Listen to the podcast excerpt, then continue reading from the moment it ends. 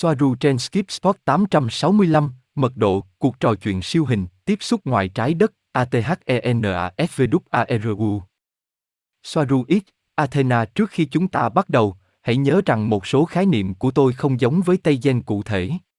Hãy nhớ rằng tôi không phải là Tây Gen, tôi được kết nối với họ, vâng, nhưng bây giờ thì khác, với một tư duy và suy nghĩ khác. Tôi thấy cách gọi 3D, 5D là những khái niệm do con người tạo ra phản ánh tâm trí và suy nghĩ của con người.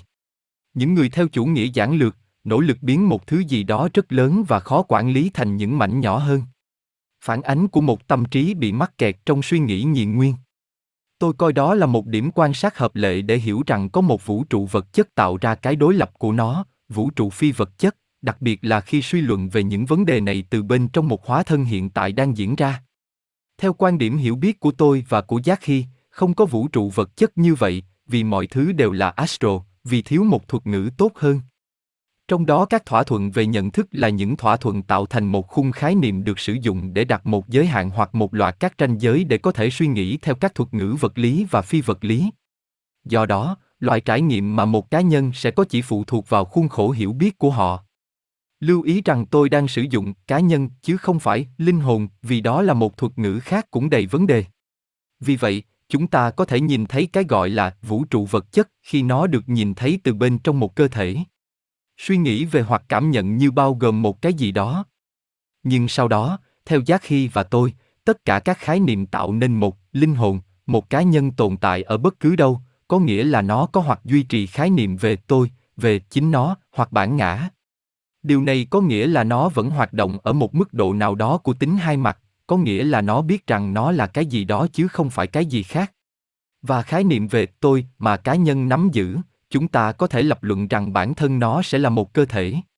Khi đó khái niệm về bản ngã, về tôi, sẽ là một cơ thể. Theo sự hiểu biết của chúng tôi, vật chất, đặc biệt là cơ thể vật chất, nó cũng có thật như bất kỳ khái niệm nào khác về bản ngã, tôi, cơ thể, ở trong astral hay ở bất cứ đâu, và tính vững chắc của nó chỉ là một ảo tưởng dựa trên các thỏa thuận. Cách gọi mật độ. Đây là cách chúng tôi thấy. Đối với chúng tôi và cách chúng tôi nhận thức mọi thứ, cả về mặt tinh thần và thông qua thiết bị đo đạc cũng như thông qua cách du hành trực tiếp và các đặc điểm của nó, chỉ có một khối thực tại. Mênh mông đến mức nó làm sụp đổ toàn bộ khả năng của mỗi sinh vật để hiểu đầy đủ nó là gì. Bất cứ điều gì định nghĩa nó đều không phù hợp với bản chất thực sự của nó. Ví dụ, khái niệm về sự vĩnh cửu, luôn luôn đã và sẽ luôn như vậy, bởi vì nó hoạt động bên ngoài các khái niệm đã biết về thời gian và không gian. Sau khi nói câu đáng thất vọng này, tôi có thể thêm cách chúng tôi nhìn nhận mọi thứ. Một khối vật chất được hình thành bởi lực hấp dẫn là một dòng chảy trong ether. Điều này gây ra một món súp năng lượng tiềm năng có thể được hiểu là được hình thành từ các tần số đi từ rất thấp đến rất cao, tự đánh mất chúng theo cả hai hướng hướng tới cái không thể đo lường được. Vì vậy, nơi chúng ta sống là một hỗn hợp các tần số năng lượng và những gì mà mỗi người có thể cảm nhận được như một thực tế được xác định bởi tần số của chính họ. Đó là, mọi người, các cá nhân, không sống trong một mật độ như vậy, chẳng hạn như 3D hoặc 5D, mà họ sống ở bất kỳ đâu mà họ có thể cảm nhận được như là một dải tần số. Vì vậy, bạn có thể lập luận rằng mỗi cá nhân có hoặc duy trì mật độ riêng của họ, tạo ra mật độ hiện sinh của riêng họ.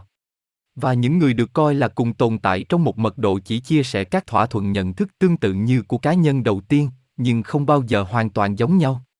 Ví dụ, vấn đề với việc giải thích các khái niệm khác trong video là điều này có thể quá phức tạp đối với hầu hết mọi người để hiểu. Vì vậy, chúng tôi đã sử dụng cách gọi 3D và 5D làm ví dụ, nhưng điều đó là sai và chúng tôi biết đã đến lúc phải mở rộng các khái niệm này. Không có 3D như vậy, cũng không có 5D như vậy. Chúng tôi chỉ đơn giản là chia sẻ đủ thỏa thuận để có thể cùng tồn tại ở một mức độ nào đó. Vì vậy, bạn không thấy bất kỳ mật độ nào như vậy, chỉ là một khối năng lượng vô hạn. Và chúng tôi hiểu rằng chính ý thức và tâm trí của mỗi cá nhân sẽ hình thành, tạo ra hoặc biểu hiện một mật độ, một thực tại và tất cả các quy luật và đặc điểm của nó, nhưng với tư cách là một thế giới thực, nó không thể tồn tại nếu không có cá nhân, người quan sát. Mở rộng nhận thức và hiểu biết của bạn về thực tế trong khi làm việc trên chính bạn như một quá trình. Chỉ có bạn mới có thể biết con đường nào để đi.